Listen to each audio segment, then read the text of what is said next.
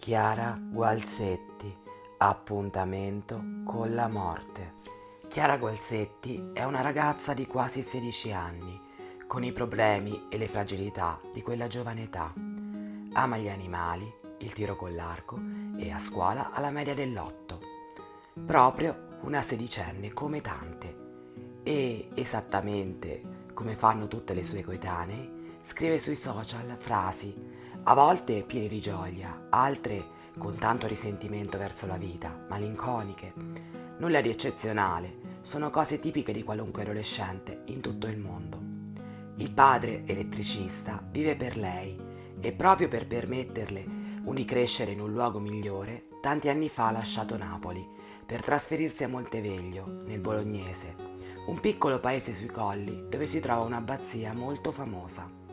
Proprio grazie al lavoro del padre, Chiara conosce un ragazzo, suo coetaneo, per il quale prende una cotta.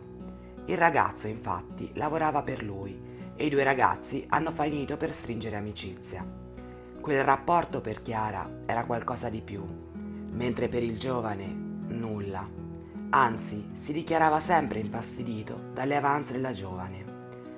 Addirittura aveva detto ad un'amica di odiarla a tal punto di volerla uccidere prima o poi. Un prima o poi la uccido a cui nessuno aveva dato peso. Alla fine anche lui era un ragazzo come tanti, con la voglia di apparire, con le foto con gli addominali ben in mostra sui social. Tutto normale, almeno fino a qualche tempo fa. Il ragazzo, negli ultimi tempi, aveva iniziato ad avere comportamenti strani che avevano allarmato la famiglia. Era rimasto praticamente soggiogato da Lucifer, la famosa serie in onda su Netflix, in cui si parla di un demone. La guardava continuamente e aveva iniziato ad indossare, secondo chi gli stava vicino, lenti a contatto rosse. Quella che poteva essere la stravaganza di un ragazzino si era però accompagnata ad altri comportamenti per i quali i genitori si erano decisi a chiedere aiuto ad uno specialista che aveva già fissato le prime sedute. Purtroppo è stato troppo tardi. Il 27 giugno il ragazzo esce di casa e va da Chiara. Non si sa con che scusa abbia deciso di portarla fuori, forse per darle un regalo per la promozione. La scusa del regalo è la stessa che era stata usata per Elisa Claps, uccisa da Danilo Restivo, e il cui corpo è rimasto per moltissimi anni all'interno della chiesa della Santissima Trinità di Potenza. Ma torniamo a Chiara Gualzetti, a questa sedicenne che la domenica pomeriggio aspetta il suo amico per andare a fare un giro. Magari, visto che il ragazzo le piace, è convinta che quel giorno le darà il tanto atteso bacio. I due ragazzi vengono ripresi da una telecamera di sorveglianza, la stessa che si trova davanti all'abitazione di Chiara. Lei è contenta, prova ad abbracciarlo scherzando. Lui la scansa, quasi fosse infastidito da tanto entusiasmo della giovane. I due si allontanano, poi il buio. Chiara non torna a casa. Il padre e la madre si allarmano e decidono di mettersi a cercarla. Tutto il paese inizia a cercarla. Nessuno riesce a credere che sia successo qualcosa alla piccola Chiara. Non in quel paese dove tutti si conoscono. Non lì. Le ricerche però si fermano presto e con esse svanisce anche la speranza dei genitori di Chiara, dei suoi amici e di tutto il paese di ritrovarla viva. Il suo corpo era in un bosco a pochi passi dall'abbazia di Monteveglio, non lontano da casa. È stato raggiunto da numerose coltellate e presenta anche segni inequivocabili di percosse. Immediatamente iniziano le indagini. Tutti gli amici vengono interrogati, compreso il giovane con cui era uscita il pomeriggio del delitto. Lui prova da subito a depistare gli inquirenti, dicendo che Chiara gli aveva confidato di avere un altro appuntamento per quella sera. Secondo lui, ad ucciderla è stata la persona che ha visto dopo. Ma qualcosa nel suo atteggiamento insospettisce gli inquirenti, che decidono di andare a fondo. Vengono a scoprire, avendolo direttamente chiesto a lui, che ha cancellato le chat che si scriveva con Chiara. Perché? Poi la svolta. Si viene a scoprire che il ragazzo, in un certo senso, ha confessato l'omicidio di un'amica, in un messaggio. Ho ucciso Chiara, l'ho accoltellata e visto che non voleva morire, l'ho presa a calci, tanto che mi sono fatto male ad un piede, probabilmente l'ho rotto, ha scritto. Non solo, gli inquirenti decidono di fare una perquisizione a casa sua e trovano un coltello con ancora tracce di sangue e il telefono di Chiara. Le scarpe e i vestiti del ragazzo, invece, sono stati lavati accuratamente del sangue della ragazza. Chiara, comunque, durante l'aggressione ha provato a difendersi strenuamente. Nella sua mano sono stati trovati dei capelli che le indagini hanno dimostrato appartenere all'assassino. Al ragazzo non rimane che confessare. E qui comincia un valzer di cose strane. In un primo momento il ragazzo parlerà di una non meglio precisata entità che lo avrebbe spinto ad uccidere Chiara. In un altro interrogatorio dirà che la sedicenne gli ha chiesto di ucciderla perché era stanca di vivere. Una serie di situazioni che spingono gli inquirenti a chiedere una perizia psichiatrica. Il ragazzo verrà dichiarato capace di intendere e di volere. Che sia stato lui non ci sono dubbi. Il problema è il movente. Cosa lo ha spinto a fare del male a Chiara? Una ragazza a cui tutti volevano bene, innanzitutto è stato un delitto premeditato? Secondo gli inquirenti sì. Il ragazzo, infatti, era uscito di casa con uno zainetto, nel quale aveva nascosto il coltello.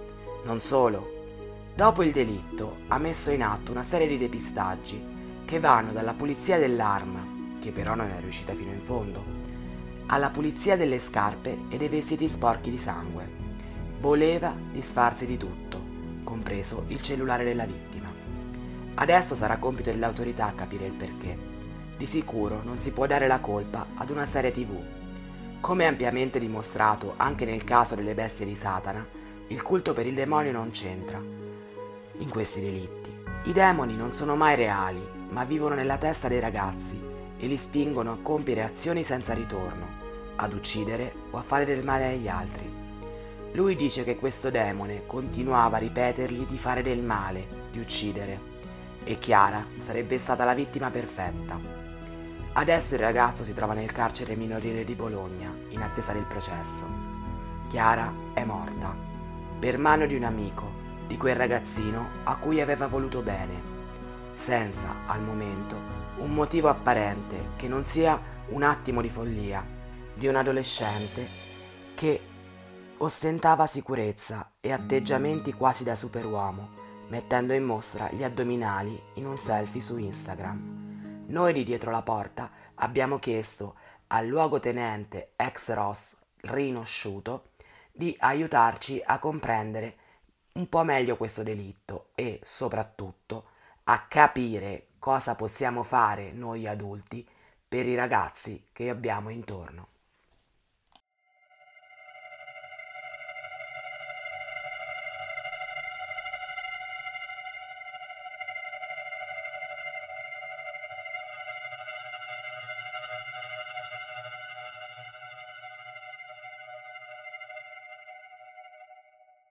Ecco, in questo caso, da quello che ho letto, perché chiaramente non sono stato sul posto, si parla di questa situazione. Pare che vogliano appigliarsi un po' all'incapacità di intendere e di volere di questo ragazzo, che ha espresso proprio questa situazione di questo Samael, di questa entità sovrannaturale, di questo anticristo. E questa è una cosa che mi fa molto molto riflettere, perché sì, è vero che gli avvocati abbiano il diritto di difendere questo ragazzo qualora fosse realmente capace di intendere e di volere, tant'è che era in cura da uno psicologo ed era stata prescritta una visita da un neuropsichiatrico, una visita specialistica che purtroppo nemmeno lui, no, dico purtroppo perché è bene che si curino questi ragazzi quando paventano queste situazioni, una visita che nemmeno lui ha potuto fare perché mentre ha fatto quel che ha fatto.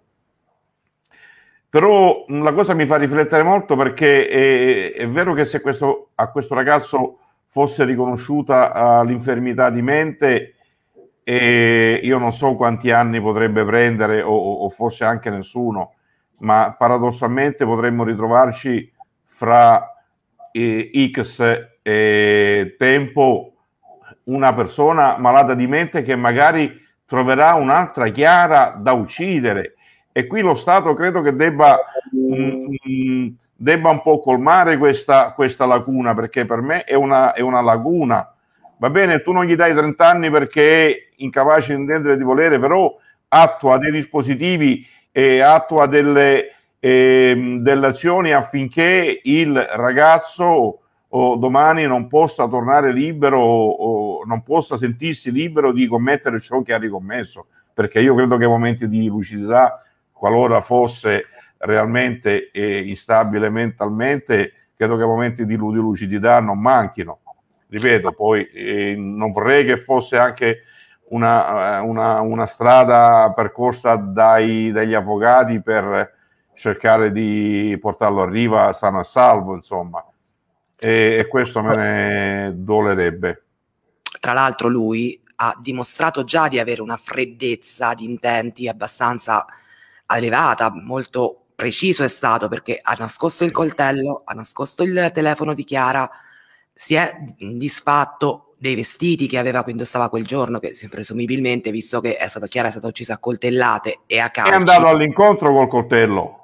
Ecco, la premeditazione, insomma, è stato lucido ad attuarla, e anche fare i fatti, perché ha fatto queste azioni successive, cioè lui ha dato appuntamento a Chiara con una scusa.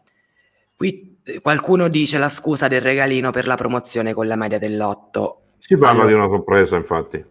Allora, il regalino del regalo per la promozione a me fa tornare in mente un altro caso che anche tu conosci, quello di Elisa Claps, che è rimasta poi un tempo infinito, non diciamo neanche quanto, perché è veramente... Un sottovetto di una chiesa. Ecco, quindi insomma, sono comunque, cioè, avvisaglie che anche il suo assassino, Danilo Restivo, che finalmente è stato condannato dopo tanto tempo, viene usata da queste persone con problemi e fragilità. Ma al di là di tutto, cioè, lui si è mosso in maniera precisa. Lui ha sempre detto che comunque avrebbe ucciso Chiara perché gli dava fastidio le sue avanze, gli davano fastidio. Le sue avanze, sì. E questo è un... È un invito che voglio fare ai genitori, qualora a conoscenza di fatti del genere, a stare, attaccati addosso ai figli, a controllare i loro comportamenti, le loro reazioni, a cercare di percepire ogni minima sfumatura di comportamento personale, a leggere ogni minima avvisaglia. È chiaro che a volte per me già il fatto che una figlia, che un figlio possa chiudersi per ore ed ore dentro una cameretta, per me già quello potrebbe essere un segnale, perché un isolamento, io non sono psicologo, ci mancherebbe, non voglio nemmeno esserlo, però parlo da genitore, parlo da ex, da luogotenente in congedo dell'Arma dei Carabinieri. Ecco, l'esperienza mi insegna questo, che ogni minima cosa, come mi insegnarono i vecchi marescialli negli anni '80, Sciuto ascolta e guarda le sfumature di tutto. La sfumatura del truffatore qual era? Dovevo stare attento alle persone, che qui a Roma ne circolano tantissime, vestite elegantemente, con fior di cravatte firmate e le scarpe sporche. Ecco, a quelli tocca davvero fare attenzione, perché non sono il lordo o il milordo che vogliono far sembrare. Per cui ecco, davvero da parte dei genitori l'attenzione verso i figli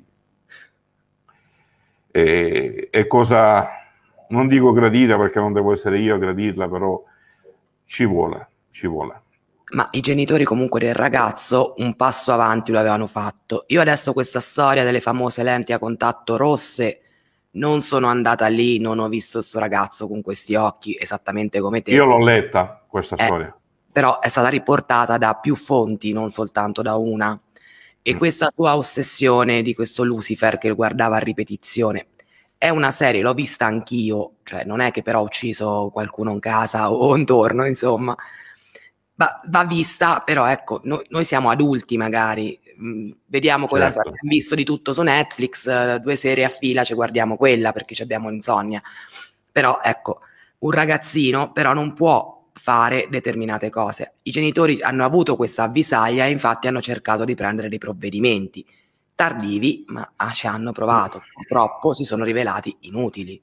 Inutili. Ecco, questo davvero il fatto che i genitori si siano adoperati in questo senso è una cosa davvero positiva, perché magari non sapevano tutto, ma evidentemente avranno visto qualcosa che non andava nel figliolo, perché come si dice, ogni mamma conosce il proprio figlio.